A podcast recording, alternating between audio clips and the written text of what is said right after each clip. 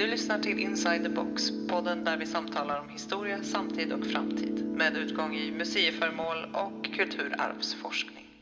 Där har de varit i en kris. De har varit i en kamp eh, mot oljefrackingbolagen eller någon som vill skövla skogen eh, där de har liksom använt sig av sin power, av sin dans eller av sina kläder, gått samman. Då har kulturen verkligen varit eh, verktyg och nyckel. Välkomna till podden Inside the Box. I dagens avsnitt ska vi prata om kulturarv och identitet i kristider. Kulturarv, ja det är mer än prylar på museum, arkeologiska lämningar eller gamla byggnader som kyrkor och slott. Till kulturarv knyts även minnen, känslor av tillhörighet eller utanförskap, historia och traditioner. I tider av kris, under flykt eller vid naturkatastrofer kan kulturarv tyckas som oviktigt när man kämpar för att överleva dagen. Men vilken roll spelar kulturarvet när det är dags att återskapa sin vardag eller hitta sin plats i ett nytt samhälle? Med mig för att diskutera detta har jag två gäster. Shazar Fatemi, journalist som har fokuserat på kulturarvsfrågor. Hej. Hej. Och Jonathan Westin, forskare vid Göteborgs universitet som arbetar med hota kulturarv genom digitaliseringsmöjligheter. Hej. Hjärtligt välkomna till er bägge. Jag som modererar detta samtal heter Maria Dahlström och jag jobbar på Världskulturmuseerna. Och för er som brukar följa denna podcastserie vet att vi alltid utgår från ett föremål i våra samlingar. Eh, och det ska vi göra även denna gång. Så att jag ska ta och lyfta på locket här till en låda. Med mycket silkespapper. Ja, det här var ju lite oväntat eh, kanske. Det är nämligen fyra plastpåsar här i. Eh, som ni ser. Och de innehåller alla olika pulver i olika färger. Det är liksom orangea och bruna nyanser. Kanske något par deciliter i varje påse. Eh, eh, om jag plockar upp en. Ja, jag kan faktiskt ana en svag doft av curry på den här. Krydd. Ja. Ja, det är kryddor och jag råkar veta att just de här kommer från Sri Lanka. De är insamlade på 1970-talet. Eh, jag tror att det kan vara kanel, spiskummin kanske och definitivt curry, för det känns och syns. Eh, det är intressant för nu när jag tittar på mina gäster så sitter ni och ler. Det verkar som att de här kryddorna väcker minnen hos er. Khazar, vad tänker du när du ser de här kryddorna? Jag blir ju över, alltså, oavsett alltid fascinerad när det är en överraskning. Nej, men jag tycker det är jättehäftigt att de är bevarade, bara den känslan. Eh, att vi kan ta del av dem idag. Eh, jag vet inte så mycket om dem, men bara tanken av att en person, en familj, en, ett samhälle har använt sig av de här eh, i sin vardag, eh, i sitt liv. Bara det får mig att liksom rysa till. Det, det, plötsligt så väcks ju ett liv till och att de finns framför oss. Men eh, nu när du sa curry, för jag, jag är ingen fan av curry i smak. Men för mig så är curry så kopplad med faktiskt mina barndomsminnen mm. av Bollywoodfilmer som jag växte upp med. Eh, används mycket curry i Bollywoodfilmer? Nej, men jag kopplar ju det direkt till Indien. Ah. och jag direkt spontant tänkte jag så snabbt på eh, när vi var, vi var flyktingar i mm. Afghanistan. Mm. På fredagar hade vi el och det innebar att tvn funkade. Mm. Och då var det alltid en film per kväll, liksom en indisk film. Och då samlades alla hemma hos någon. Då. Eh, så det var inte så att även om alla hade el så satt man inte var för sig utan man samlades hemma och så tittade man på den här filmen. Eh, och om min lilla dotter idag har Elsa i Frost som sin, liksom, som hon nämner, vill bära kläder på och vill ha bild på så hade jag en, liksom en artist. Mm. Eh, eller en Bollywood-sångerska. Mm. Så att det väcker massor med minnen bara eh, att tänka på curry. Ja, vad lustigt att eh, dofterna ändå triggar igång någonting ja. så, så starkt. Jonathan, vad, vad, tänker du på när du ser de här kryddorna? Ja, det är just nu det, det visuella eftersom jag inte kan känna doften ja, av dem på det här avståndet. Men curry för mig är inte heller kanske någon favorit, mm. utan det är någonting som jag kopplar samman med min uppväxt, mm. 80-talet, mm. när man i mycket svensk mat började experimentera mm. med nya kryddor. Mm. Det kunde vara en del som man nu ser tillbaka på, hiskliga mm. kombinationer mm. av, eh, av kryddor och eh, banan, mm. curry, russin, flygande Jakob. Vi har massa sådana olika typer av rätter där olika saker förenades på sätt som man inte har gjort sedan dess egentligen. Så jag får den typen av koppling till det, mat. Eh, och naturligtvis då, curry får ju alltid med sig några slags associationer till Indien. Jag blir nyfiken. Vad, vad mer finns det i den där äh, kryddlådan? Vilka fler kryddor vet ni om? Eh, jag tror att en kändes lite grann som spiskummin. Och så, den där bruna ser väldigt mycket ut som kanel. Ah. Um, och sen så vad är det mer man använder i srilankesisk matlagning? Um, ja, kan det vara kardemumma kanske? Va, nu tänker jag så spontant kanel. Mm. Va, va, vad, tänk, vad tänker du på? Jul. Ja, det är det? Ja. ja, som du var inne på Jonathan. Är... Du tänker inte på Sri Lanka? Nej, du tänker på... jag tänker på julen. Ja. För kanel har ju... Eh, ja, vi har ju kanel... Återigen, jag tänker på dekoration. För det är så vi har använt oss av kanel. Eh, när, när, den har, eh, när, vi, kom till, när vi kom till Sverige så hamnade vi i, i en flyktingförläggning i Sundsvall. Eh, och då kommer jag ihåg att jag blev sjuk och så skulle mamma göra mig glad. Man är ju ganska fattig i en flyktingförläggning ändå. Och eh, det gjorde, då gör vi någonting som heter shirberenge. Och shirberenge är ris eh, och mjölk. Mm. Så vi kokar istället för att koka ris på med vatten så kokar vi det med mjölk. Så blir det någon form av lite sötare efterrättaktigt. Och då dekorerar hon alltid, det blir lite hårdare, lite gröt och sen så kompakt. Och så dekorerade hon alltid med kanel. Mm. Eh, som ett så kryss och så, så prickar på. Mm. Eh, och det blev, eh, kunde man ha den i kylen och jag fick det på morgnarna när jag oftast blev sjuk. Mm. Så det var kul att du, du sa jul, för att för mig blev det direkt så en sjukdom. Alltså en så här hälso, eh, hälsogrej mm. eh, med shirberenge. Och det här måste jag göra nu, tänker jag, när jag kommer hem till mina barn. Så kanel, Egypten, ja. Mm. Ja, men kanelstång i risgrynsgröten ja. på julen och sånt där. Ja, just det. Just det.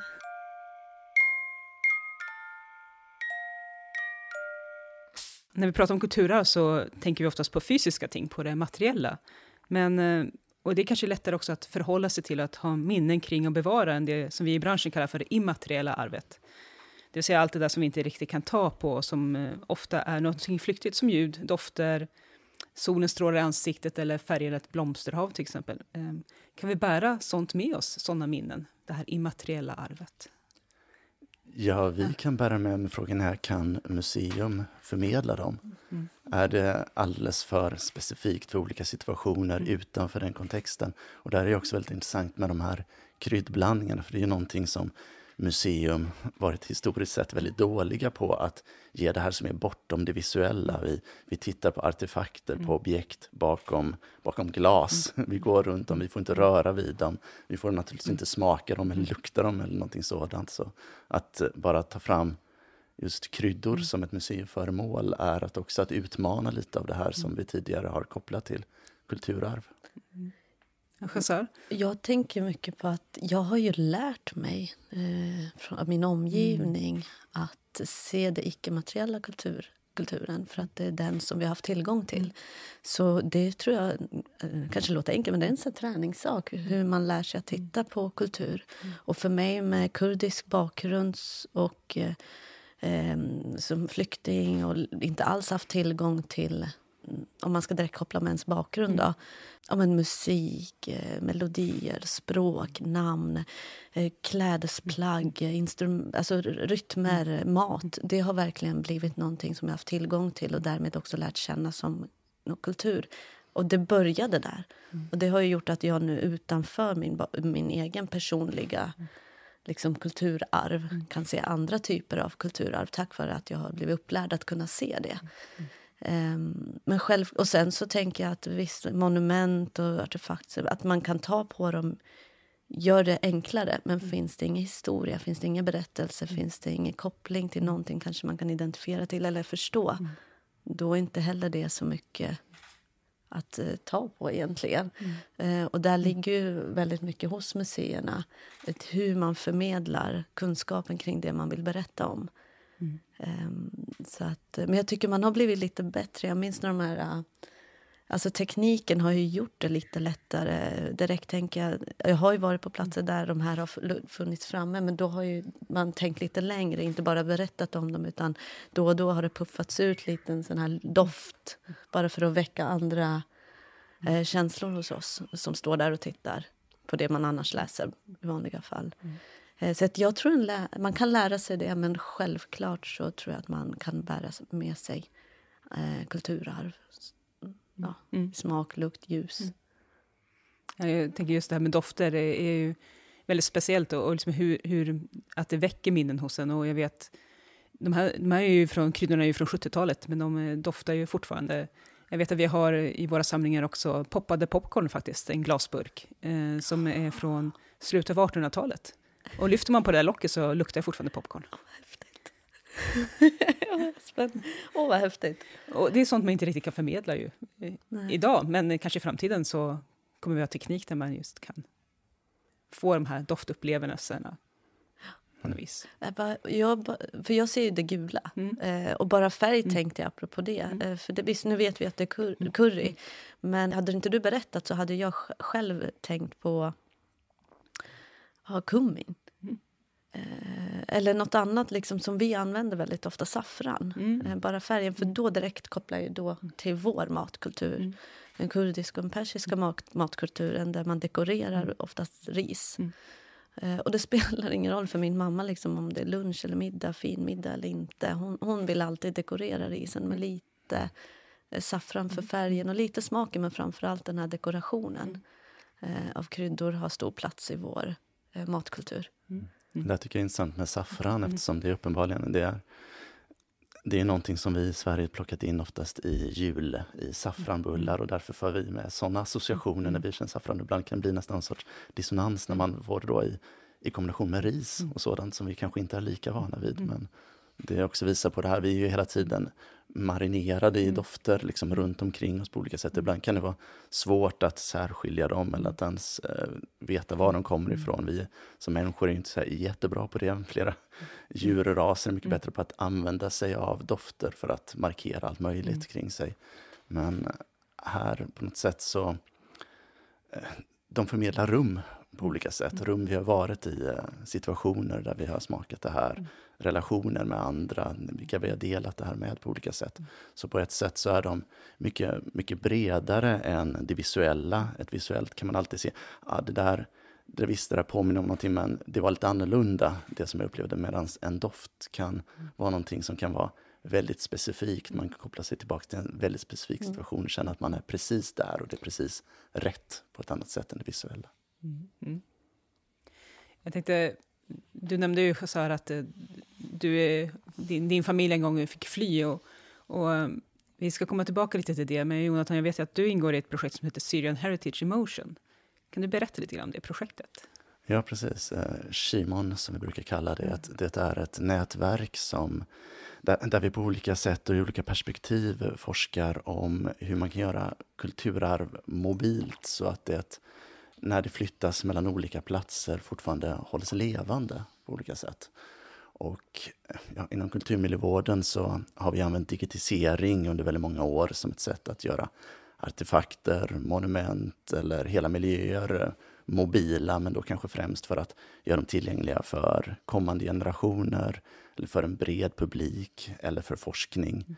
Men eh, den stora frågan är det här med att, med att digitisera någonting, med att, eh, med att skanna grejer, med att göra 3D-modeller. Är det verkligen tillräckligt för att, för att fånga vad kulturarv är? Så Shimon har på många sätt varit för mig en möjlighet att, att ifrågasätta min egen praktik. Och inom projektet så har vi genomfört eh, så kallade minnes, minnessessioner, brukar vi kalla dem. Lite, lite klumpigt översatt kanske. Och eh, där har vi arbetat nu senast med en serie workshops tillsammans med personer som har flytt från eh, kriget i Syrien, eh, som kom till Sverige 2015, 2016, för att försöka lära oss vad den här typen av dokumentation, vad, vad den har för något värde egentligen för personer som har varit tvungna att lämna allt och som nu lever frånskilda ifrån sitt hemland och från sina tidigare traditioner. Så vi har jobbat med frågor kring till exempel vad, vad är det som du lyckades ta med dig under den, här, under den här flykten? Vad är det du har med dig nu i Sverige från ditt tidigare liv? Om du hade helt fria händer, om du kunde liksom skopat upp en del av den värld du lämnat tagit med dig, vad skulle du i så fall ha tagit med dig och, och varför? Eller vad vill du förmedla till framtida generationer, kanske dina barn som växer upp i Sverige nu, vad vill förmedla om ditt hemland och vad är det som du är mest stolt över? Mm. Vad är det som du skulle liksom vilja sätta en kupol över och spara? Mm. på något sätt? Är det något du har sett som har varit återkommande som de flesta har velat ta med sig eller har med sig som de vill föra vidare? Det, det är ju det som är så eh, tragiskt, eller jag vet inte tragiskt, det kanske tragiskt snarare för den utgångspunkt vi hade där vi gick in ifrån det här mer klassiska kring artefakter, monument, den typen av saker. Men så möts man av personer som, jo men jag vill ha med mig min, min son som blev lämnad där, mina föräldrar, eh, min, min döda dotter som dog tidigt i kriget. Vi hamnar i de här situationerna, det handlar liksom inte om Palmyra eller någonting sådant, mm. utan det är alla de här vardagssituationerna som finns, de här vänskapsbanden som har brustit på olika sätt. Det är de sakerna som kom upp hela tiden. Det var, det var liksom ingen som nämnde någon staty, någon byggd miljö eller någonting sådant. Relationer låter det som. Ja. Mm. Och apropå att fly, så sa dina föräldrar de fick ju fly från Iran en gång i tiden och de har ju aldrig kunnat återvända som jag förstår det. Um, vad gör det med människor att veta liksom att, att ens kulturarv finns kanske någon annanstans, men det är utom räckhåll om man inte får vara en del av det? Um, ja, jag har väl upplevt att um, man finner någon acceptans i det, men man, för, man kan inte heller komma bort från den här känslan av att man aldrig är hel. Mm. En konstant känsla av att det saknas någonting. Och den är ju då mycket lättare eh, att fylla eh, Ehm, med kultur. Och det är väl det mina föräldrar har gjort. Men också med det du tog upp nu påminner mig mycket med relationer. Och det är det kulturen gör, att den hjälper oss att skapa relationer. Mm. Så att, eh, nej men jag, jag, kan, och som sagt, pappa gick bort i våras eh, men mamma hoppas ju fortfarande på att återvända. Men även om hon känner att Sverige är hennes hem och Iran som fysisk plats eller Kurdistan kanske inte kommer bli det så saknar hon de här enkla sakerna. Att jag frågar vad skulle du vilja åka tillbaka till, då är det inte Perspolis, alltså en sån historisk plats, utan hon säger, hon har sagt, jag vill åka till min fars grav. Jag fick aldrig säga hej då. Eh, jag fick aldrig sörja honom. Eh, det är första platsen hon, hon vill tillbaka till, apropå det här med relationer. Och vad har vi då gjort för att fylla upp de här känslorna av saknad, tomhet, Eh, när mina mostrar... Nu har det blivit mycket svårare att ha familjemedlemmar som hälsar på. Vi kan ju inte åka dit. Men när de kom, mina morbröder till exempel då var det specifikt att mamma sa så snälla kan inte plocka en blomma runt hans grav eller ta med en korn, lite sand eller sten.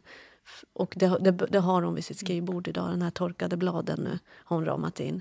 Så att man fyller upp Eh, den här bristen av närhet på det här sättet och skapa närhet genom att hålla i den här stenen. Eller att hon har fått nyckeln till huset som förstördes, men den är kvar. Mm. Och mamma skulle göra allt för mig, men jag har fortfarande inte lyckats låna den här nyckeln av henne. För det är allt hon har kvar. Mm. Mm. Men det är ju för att den är så starkt kopplad till någonting som betyder så mycket för henne. För en nyckel i sig är ju bara en nyckel. Mm. Men den har gått till ett liv eh, Eh, som hon förlorade och som har gjort henne till den hon är. Eh, så därför betyder den så mycket. Eh, men, ja, men vi får se. Så att, jag tänker mycket också på att hon fyller de här tomrummen, den här saknaden, den här distansen också med att föra språket vidare till mig, musiken och mycket annat. Berättelser, dofter. Vi pratar jätteofta inte om mat. Däremot har vi pratat ofta om hur människor luktar.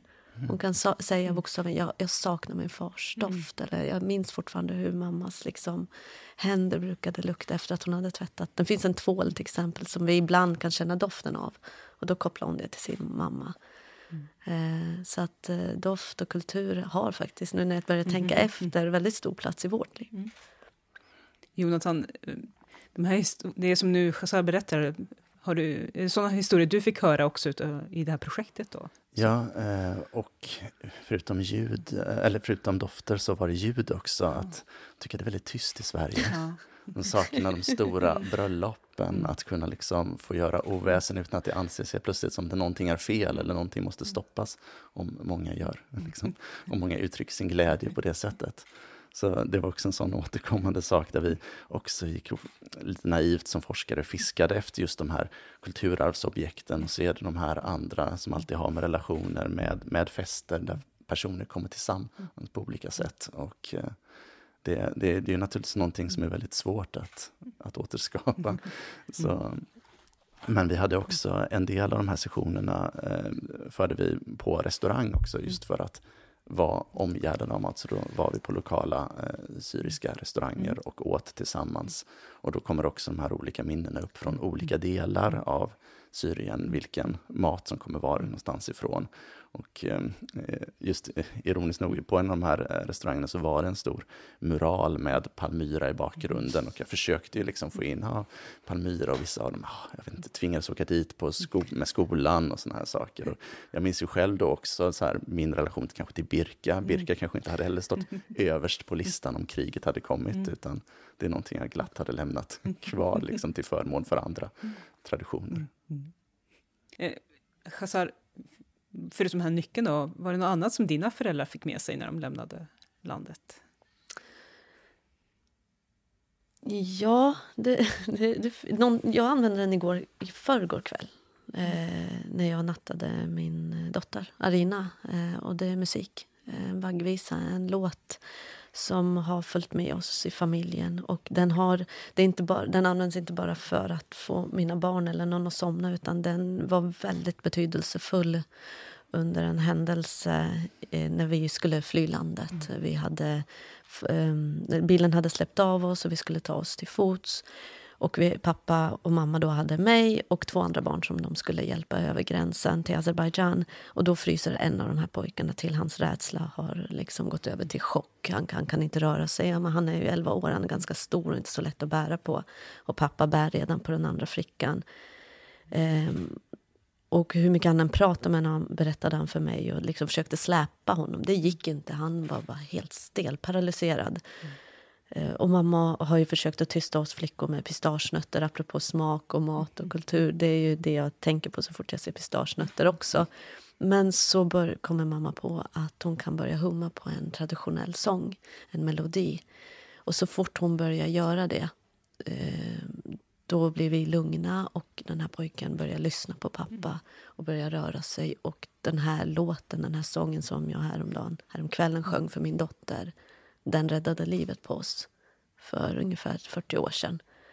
Mm. Så att det har vi verkligen med oss. Och för mig har det blivit en känsla av... Eh, ja, men jag är så himla stolt att kulturen kunde göra det för mig och känner samtidigt ett ansvar att föra den vidare. Mm. Så att jag har lovat mig själv att mina barn ska ju inte bara höra en vacker melodi den här melodin som vi fick med oss, men de ska också ta med sig det vidare. Ta hand om det och liksom föra det vidare. Och eh, apropå just den här melodin som vi fick med oss nu med det, allt som händer i Iran, i Kurdistan så har ju kulturen bara exploderat på sociala medier som verktyg mm. för att uttrycka sig. Och just den här hörde jag från de, ja, men, sociala medier som mm. sjöng den. Och plötsligt så var det så många andra som kände igen det. Och för mig blev det en främling liksom, som associerar så starkt med en melodi som jag växt upp med. Skapar återigen de här relationerna som vi har pratat med. Och det är där kultur är så häftigt. Att den, den blir den här länken. Mm. Um, så att uh, musiken har vi definitivt fått med oss när vi har lämnat. Och den här melodin då har fått en väldigt stark uh, betydelse i, i min familjs liv. Så det är en känd visa? Ja, men för den äldre generationen är den ju det. Ehm, den yngre tror jag... Jag har ju, jag har ju frågat mina barndoms, eller, ja, vänner i samma ålder, liksom, känner ni igen det? Så säger de så här, men jag tror pappa spelade upp den. Alltså så. Mm. Ehm, men jag har gjort ett aktivt val, att jag, jag har lärt mig den. Och jag har liksom frågat mamma, vad betyder det här? Ehm, och det är också så här, för mig är kultur, tar vi, vet inte jag någonting om det så kommer jag glömma bort det. Så för mig har det varit viktigt, så, men vem skrev den här låten? Mm. Vad betyder de här meningarna? Och nu vet jag till exempel att den här låten eh, kommer... Melodin är väldigt, väldigt gammal. Mm. Men just den jag sjunger skrevs av en politiskt aktiv person i, ja, men i samma bakgrund som mina föräldrar. Eh, som då avrättades eh, för sin aktivism. Så att det, det, blir, det lyfter ju melodin och sången ännu mer när jag mm. vet vad den här personen som har skrivit den har gått igenom. Eh, så att, eh, men jag tycker ungdomar idag med det som händer i Iran börjar visa mer intresse mm. för det de hör och ser och vill förstå. Skulle du kunna sjunga lite? Oj. ja, jag gör ett försök.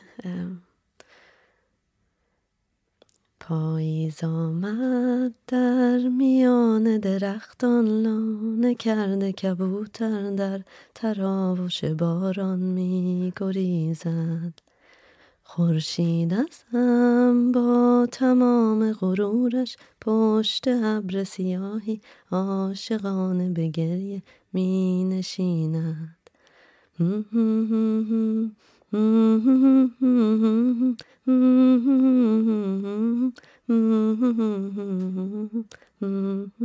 Som följer. Men den här finns ju på azeri också, i de olika dialekterna. Och eh, jag minns väldigt när pappa brukade natta min dotter. Då reagerade jag på att han sjöng den här, men han sjöng det på sin modersmål, på mm. azari. Mm. Men jag kände igen det för det var samma melodi. Eh, så så fort jag går ner i hummande mm. då känns det som om hela min familj på sina olika språk sjunger den för mina barn. För att det är ett hummande melodi. Men så går det.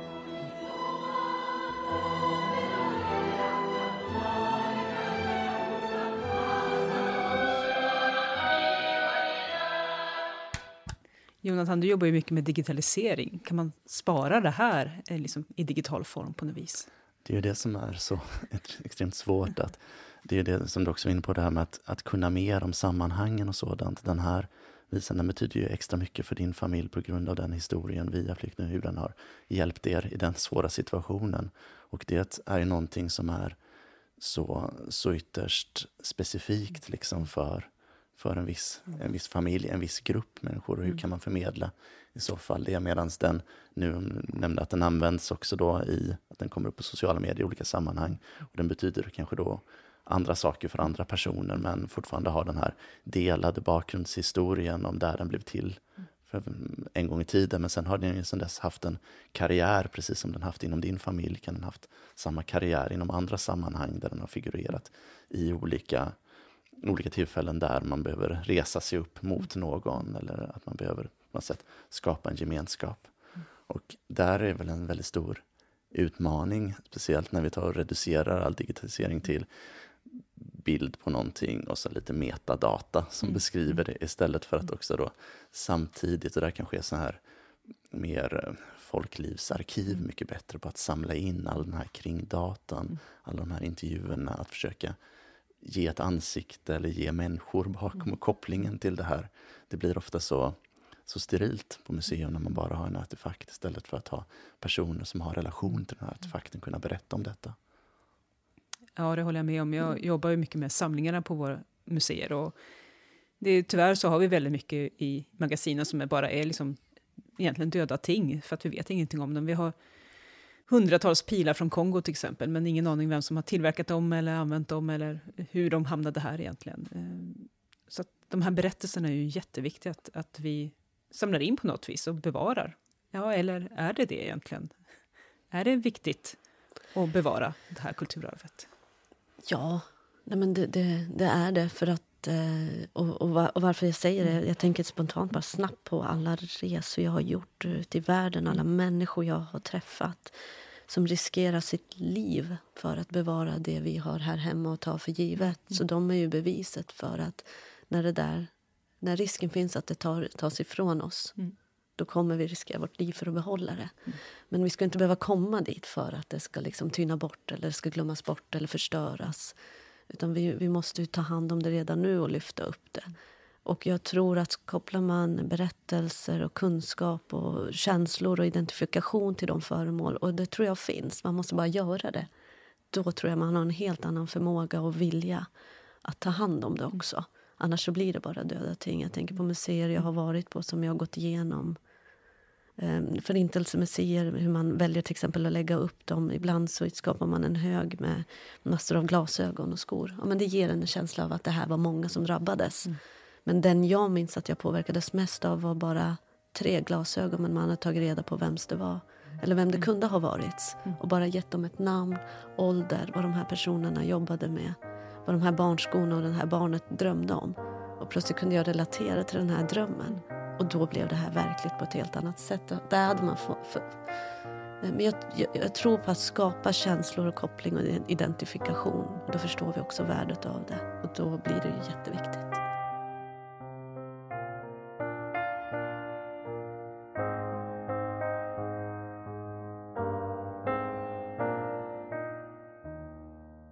Skulle ni säga att kultur och kulturarv är någonting statiskt? Och, och kan man anamma ny kultur och andras kultur?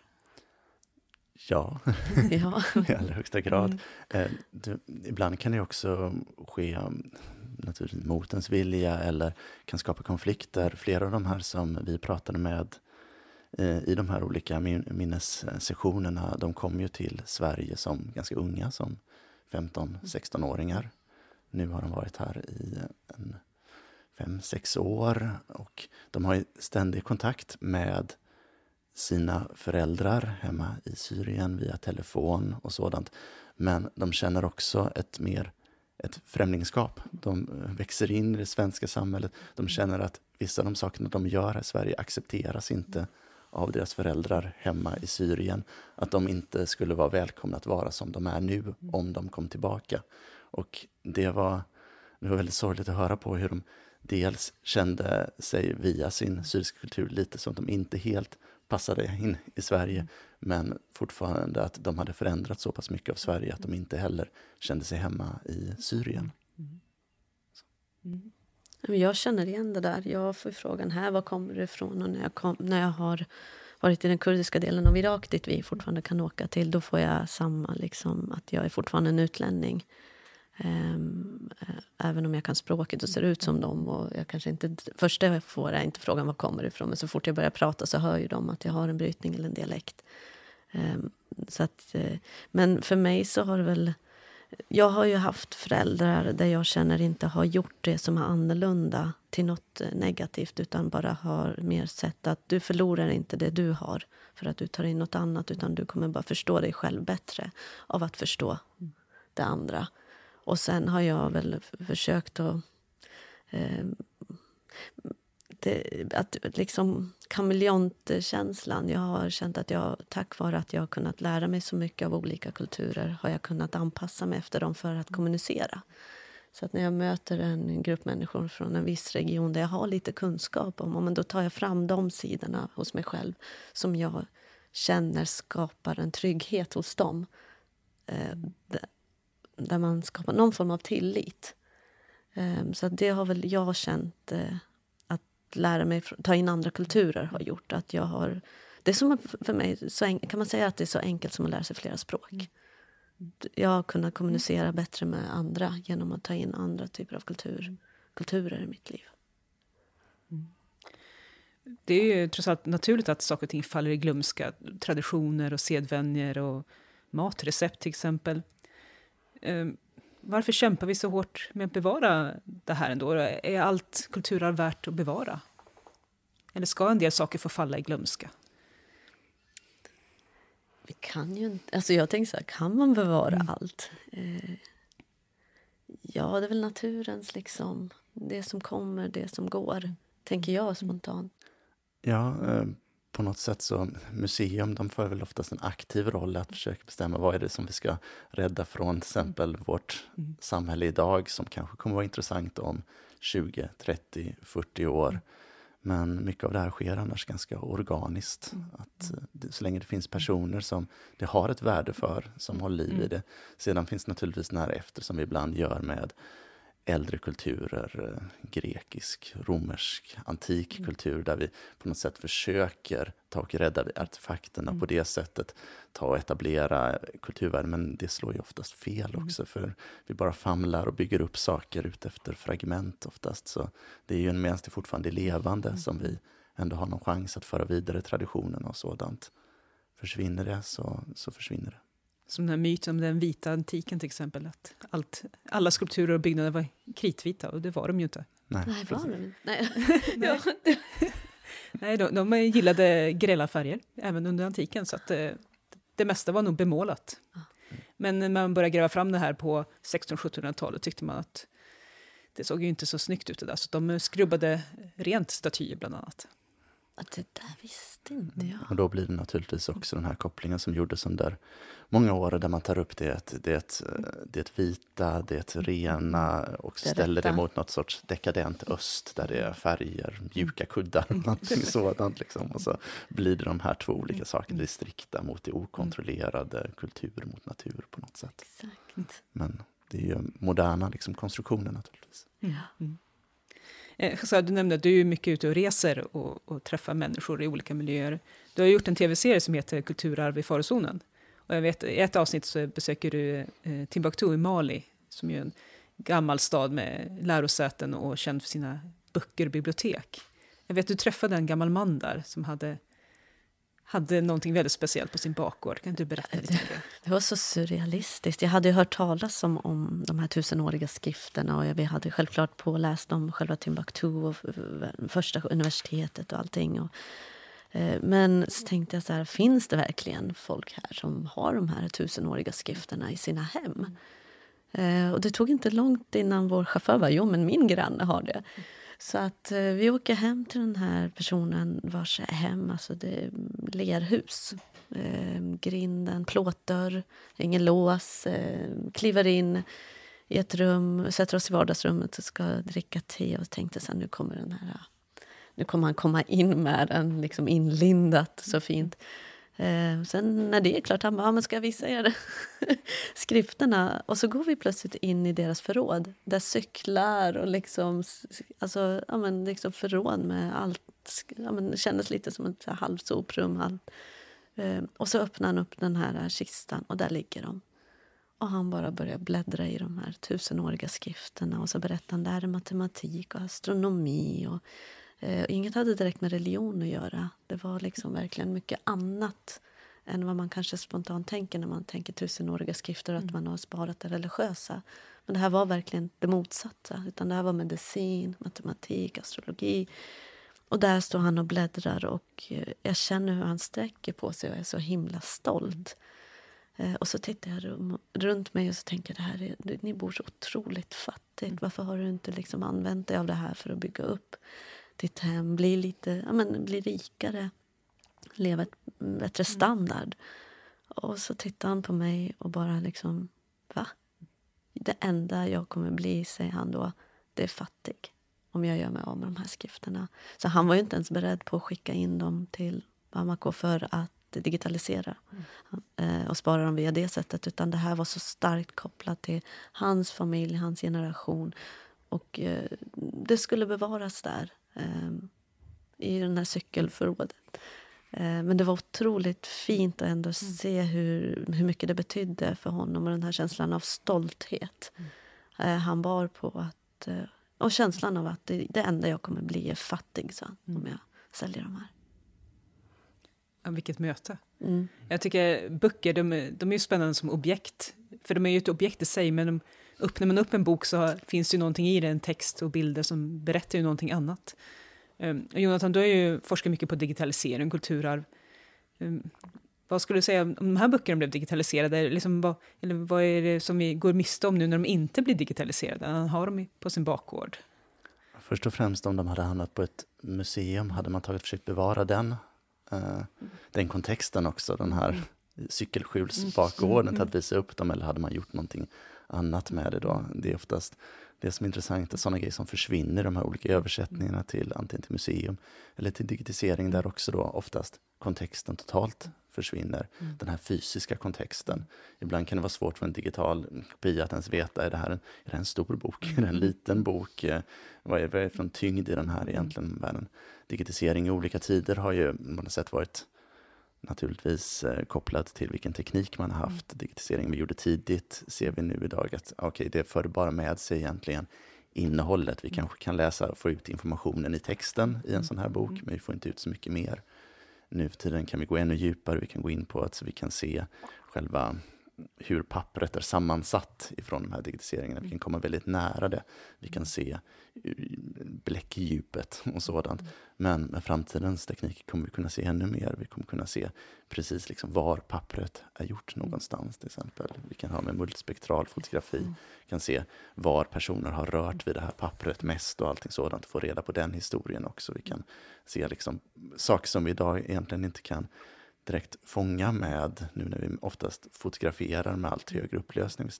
Och det är där som den här, den här artefakten på något sätt är ständigt, man behöver ständigt bevara den, för vi kan ständigt återvända till den med bättre tekniker. Ehm, det som vi idag ser som det bästa, det är någonting som man kommer skratta åt om 50-60 mm. år. Vi kommer att förlora, man kommer kunna se, känna från oljorna på personer som har rört vid ett papper. Vad har de mot, vilka har varit, från var har de kommit någonstans i världen? Hur det liksom har släktbanden sett ut som har någonsin rört vid den här. Och allt sånt går ju förlorat när vi digitaliserar den, för allting får bara en pixel djupt egentligen. Ja, det är spännande just för, eh, just som du säger, de här dokumenten de kan ju berätta så många olika historier och bara det här liksom, faktum att de skrev på så mycket papper. Papper var ju jättedyrt i historisk tid. Det var ju jättesvårt att framställa. Så bara på så vis är det ju en stor skatt som han hade och hade. Och sen bläcket till exempel, var, var kom bläcket ifrån? Och, och, det här kan ju visa på handelsvägar och sånt där. Så att ett föremål kan ju berätta så många olika historier. Mm. Jag menar, försök eh, Eh, det, det, det, är väldigt svårt till exempel att hålla upp en digital kopia mot ljuset och mm. se olika tryckmärken och mm. sådana saker i det. Det är mm. omöjligt. Mm. Och där, så de här begränsningarna som har med det fysiska, det är någonting som eh, det, det oftast mm. finns en övertro till uh, digitaliseringen. Nu har vi det digitaliserat, nu behöver vi inte vara så rädda om originalet mm. längre. Mm. Men det är en, en sån här hybris som har med att vi nu har vi den här bästa tekniken just nu utan att se. Och det har man trott i alla tider. Om man skulle återvända till det färgade mm. antiken på början av 1900-talet, slutet av 1800-talet, så nästan alla rekonstruktioner av Grekland, där gjorde man i starka blå och röda färger. Och det var den här eh, Egyptian Blue som den hette och så sen var det ockra för det röda. För det var den typen av färger man kunde se med dåtidens teknik när man tittade nära på statyerna. Nu istället när man återvänder till så ser man ja, hundratals olika kombinationer av de här färgerna och så blir det helt andra rekonstruktioner. Så den här tekniken, det man har tillgång till, det tar ständigt och förändrar också vår syn på det förgångna på olika sätt. det här med just att man vill ha liksom kvar ändå originalet, jag tänker på ett av världens mest kända konstverk, det är Mona Lisa som finns på Louvren. Och många, de flesta vet väl liksom hur Mona Lisa ser ut, men ändå så är det alltid en kö för att se originalet. Mm. Så att det finns ju någonting där i liksom det här att se den, den, riktiga saken ändå, att det finns kvar. Jag tror det är oftast mycket en kö för att ha sett originalet. Ja, ja checka av den liksom.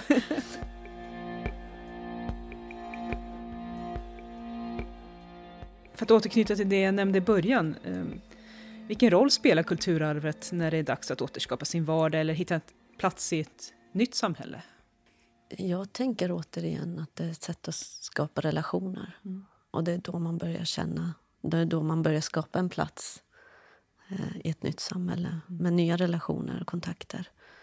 Eh, och kulturen tror jag har en jättestor betydelse matkulturen kan jag tänka mig är en otroligt inbjudande eh, kultur. Jag tänkte... Jag har varit på flera såna här när nyanlända har kommit. Och så vill, vill de skapa kontakt, och språket räcker inte till. Och då blir det liksom en matfest. Mm. Eh, alla familjer tar med sig en viss rätt och så möts man upp och så bjuder man in personalen och personalen får ta med sig sina familjemedlemmar. Och sen sitter man där och fortfarande kan inte kommunicera, men man kan äta tillsammans. Mm. Eh, man försöker berätta om vad, vad det är man har lagat eller vad man har gjort. Så att, eh, jag tror kulturen där spelar en väldigt stor roll för att komma in i ett samhälle. Både visa sitt, men också liksom ta del av det andra. Eh, och mm. sen musiken. Um, ja, nej men det, det, så, det är vad jag spontant kom på liksom, som ett exempel. Mm. Den eh, är väldigt stark för att ta på något sätt att kommunicera sin identitet och identitet är ett roligt ord på det sättet att den dels har att göra med, med sin unikhet men den unikheten är oftast då i det här fallet i relation till andra, att man visar att man tillhör en grupp, att man har en gemensam identitet med andra. Och det är också ett sätt att, att komma in i en gemenskap, att, att arbeta på att på något sätt manifestera den här gemensamma identiteten via kulturarv, vare sig det är mat eller mm. traditioner mm. på olika sätt. Skulle ni säga att det är människor som lever i lugna och trygga samhällen som bryr sig mer om sitt kulturarv? Eller är det en generationsfråga eller handlar det om liksom personlighet och intresse? Hur mycket man intresserar sig för, för de här frågorna? Jag skulle säga att det beror på vad man lägger i ordet kulturarv. Ja. Om man då skulle lägga den här mer gammal traditionella mm. artefakter, mm. monument, eh, mm. den typen av sajter, mm. då, då är det någonting naturligtvis som man, är man i kris så är inte det mm. det primära utan det är relationerna och allting annat. Mm. Det är lite lyx vid sidan av, utan det är så mycket annat som är så pass mycket viktigare. Så det tror jag kanske mer tar och eh, betecknar eller beskriver några som inte, inte har de mest omedelbara problemen, att kunna liksom ha den lyxen att, att titta på de här, eh, de här objekten på ett sätt. Medan det andra är någonting som, som ligger närmare till hands kanske för många. Men kulturarv, det, det är ett extremt brett begrepp och man kan säkert fånga in det mesta mm. kring vad som egentligen går att beskriva som det, vare sig det är fotboll eller en vaggvisa eller någonting. Ja, men det är precis som du säger, det beror på vad man menar med kulturarv.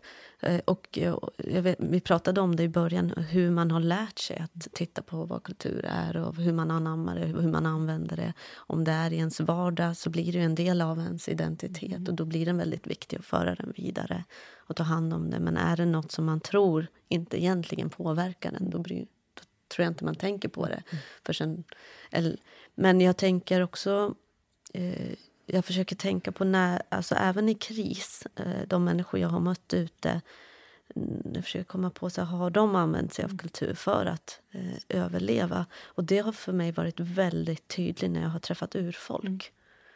Eh, från samer till eh, Lakota-folket eller Ava-folket i Colombia och Amazonaskogarna där har de varit i en kris. De har varit i en kamp eh, mot om det är de här stora oljefrackingbolagen eller någon som vill skövla skogen. Eh, en överlevnadssituation där de har liksom använt sig av sin power, av sin dans eller av sina kläder, gått samman eh, för att liksom stå upp. Och då har kulturen verkligen varit verktyg och nyckel för att skapa den här starka identiteten, den här gemenskapen för att klara det.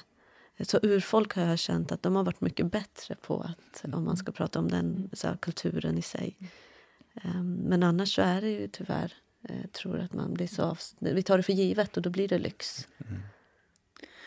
För att eh, illustrera dagens ämne, vi, ska, vi pratar ju om, om eh, kulturarv och identitet här i kristider och jag valde ju kryddor just för att det, kanske, man, det är inte det man bär med sig, men man har just det här minnet och den här doften. Blev ni förvånade över att vi har kryddor i våra samlingar? Ja, verkligen. Och du nämnde popcorn. Och det var, nej, var absolut. Ja, det kanske får bli tema för ett eh, kommande podcastavsnitt.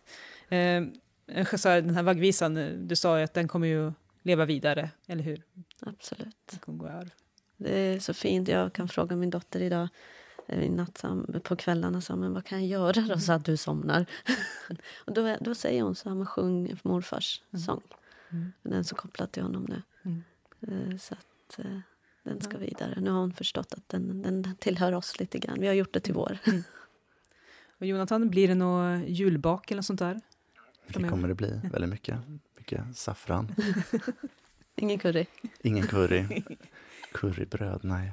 Inte julbaket? Inte i mitt hem. Mm. Och med det så vill jag avrunda det här avsnittet av Inside the Box. Tack till mina gäster och tack till dig som har lyssnat.